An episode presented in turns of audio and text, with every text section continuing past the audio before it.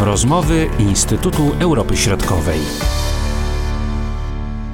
Obecnej sytuacji na ukraińskiej scenie politycznej było poświęcone seminarium w Instytucie Europy Środkowej z wykładem zatytułowanym Ukraina w pułapce pomiędzy populizmem a rewanżyzmem wystąpił dr Oleksij Polecki z Uniwersytetu Alberta w Kanadzie. Omówione zostało m.in. poparcie dla poszczególnych partii politycznych przed październikowymi wyborami samorządowymi na Ukrainie. Prognozy z pewnością nie są korzystne dla obozu prezydenta Wołodymyra Załańskiego. Czy Ukraina jest skazana na populizm i rewanżyzm? Odpowiada dr Oleksij Polecki. To jest bardzo ciekawe pytanie, ponieważ e, w Ukrainie teraz istnieje wszystko, właśnie i jedno zjawisko i drugie. Oczywiście, że generalnie populizmu w Ukrainie najwięcej. I ta sytuacja właśnie skutkowała w to, że Zelenski został prezydentem, bo faktycznie on jest bardzo klasycznym przykładem takiego populizmu, kiedy bohater, który właśnie z telewizji telewizji staje prawidłowym czy zwykłym prezydentem. Kiedyś był taki żart, pamiętam takiego komika ukraińskiego, on się nazywał Jehor Łupan. Wtedy się wydawało, że to jest taka e, właśnie przerysowana postać, prawda? I potem pojawił się Władimir Zełenski i został tym prezydentem, prawda? Czyli te pomysły medialne, które kiedyś gdzieś się tam pojawiły, one się jednak zmaterializowały. No to znaczy, że po prostu większość partii politycznych na Ukrainie to są projekty technologiczne, polittechnologiczne projekty to oznacza, że klasycznych partii, na przykład ideologicznych, e, no, praktycznie na Ukrainie nie ma.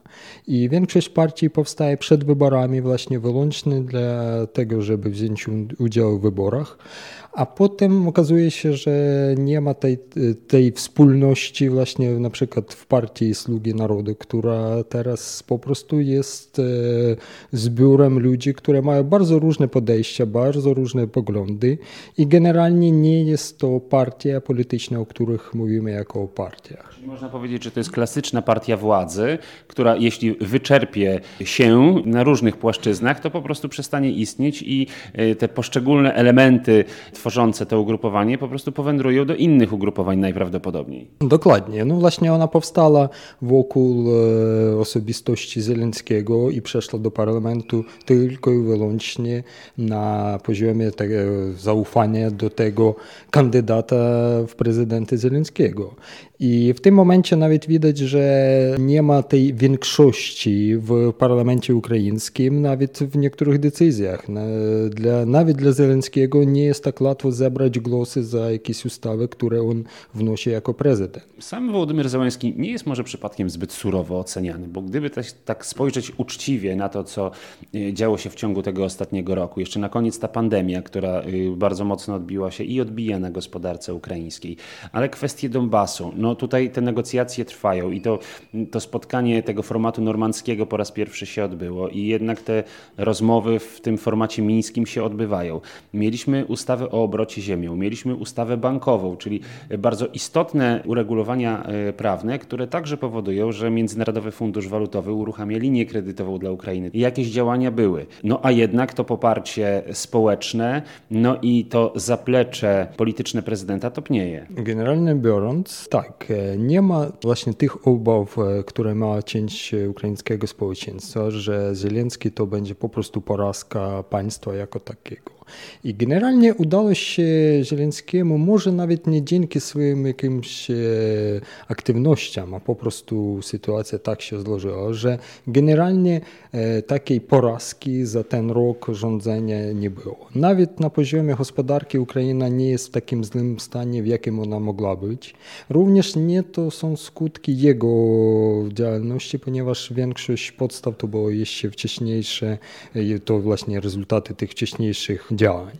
E, również w, na przykład w polityce zagranicznej wiele jest krytyki, wiele jest e, sporów wokół kwestii Donbasu, a generalnie biorąc e, właśnie Zelenski nie jest ani jakimś zwycięstwem, ponieważ żadnych takich obiecanek, że państwo będzie naprawdę zmienione, ani tej porażki właśnie, których, o której wiele Ukraińców mówiły, za ten rok nie było. Jak pan mówi o rewanżyzmie na Ukrainie, to od razu tak w większości pewnie osób słuchających kojarzy się rewanżyzm pod adresem prezydenta Poroszenki. Kreowany przez obóz polityczny, który wygrał wybory prezydenckie i parlamentarne. Czy tego rewanżyzmu na Ukrainie jest dużo? Rewanżyzm powstaje w dwóch takich twarzach. Tradycyjnie o rewanżyzmie w Ukrainie mówiono jako o rewanżyzmie partii regionu i właśnie jakby tej ekipy starej, przeciw której właśnie powstały Ukraińcy w 2014 roku i to kojarzy się właśnie z takim rewanżyzmem właśnie prorosyjskim.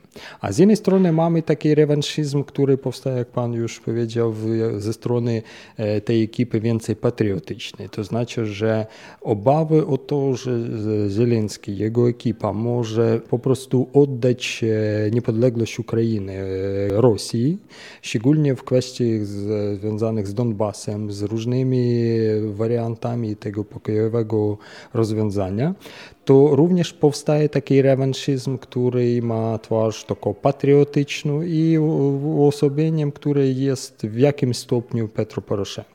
Chodzi o preferencje wyborcze obecne społeczeństwa ukraińskiego. Co z tymi ugrupowaniami, które y, no, już miały okazję rządzić, to niejednokrotnie na Ukrainie, czy też te, które, z których się wywodzą, czyli z partii regionów, czyli z bloku opozycyjnego. Jak y, ta y, partia będzie się wzmacniać i czy ma szansę na znowu odegranie pierwszoplanowej roli na scenie ukraińskiej politycznej? No, prawdopodobnie wybory samorządowe, które będą w październiku, e, będą w jakimś stopniu porażką dla partii Sługi Narodu, ponieważ większość wielkich miast prawdopodobnie nie będą głosowały za kandydatów e, z partii Sługi Narodu. No właśnie to pokazuje również e, poziom poparcia dla Zelenskiego personalnie.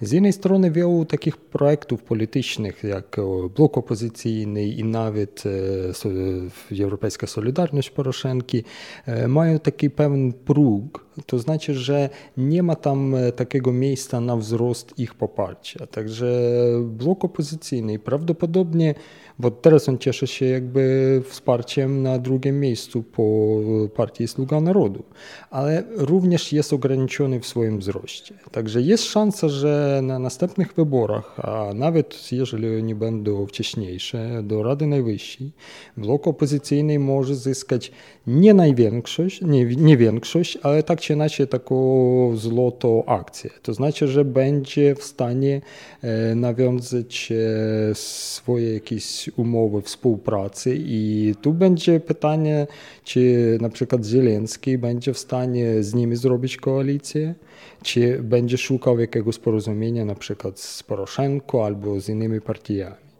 Ale również nie jest to właśnie poparcie dla bloku opozycyjnego takie wprost prorosyjskie. To znaczy, że takich głosów, które były na Ukrainie były dokładnie prorosyjski, nie, nie ma tak, aż, tak dużo. To znaczy, że jest, są ludzie, którzy mają jakieś tam prorosyjskie poglądy, ale jest ta grupa, która popiera blok opozycyjny i ma poglądy prorosyjskie w zdecydowanej mniejszości. Około 30% mieszkańców Ukrainy, ci, którzy oddają głos w wyborach, oni nie mają preferencji wyborczych, nie wiedzą na kogo będą głosowali. Wydaje się, że to jest bardzo duża grupa. Jak ta grupa zostanie zagospodarowana? No to jest największe pytanie dla większości partii politycznych w Ukrainie właśnie, jak docierać do tych wyborców. I generalnie biorąc tak, to jest grupa, która była rozczarowana przez partię Sługę Narodu, gdzie oni inwestowały swoje nadzieje. I prawdopodobnie oni są w poszukiwaniu takich nowych projektów politycznych. Niestety w ukraińskiej sytuacji zwykle to powstają jako projekty, a nie jako partii i prawdopodobnie na tym może polegać wzrost właśnie takich partii populistycznych, na przykład partii Sharia albo partii jak Laszko. I generalnie biorąc, ja obawiam się, że ten populizm on nadal będzie w Ukrainie bardzo widoczny. Mówił dr Oleksii Polekki z Uniwersytetu Alberta w Kanadzie. Marcin Superczyński, do usłyszenia. Były to rozmowy Instytutu Europy Środkowej.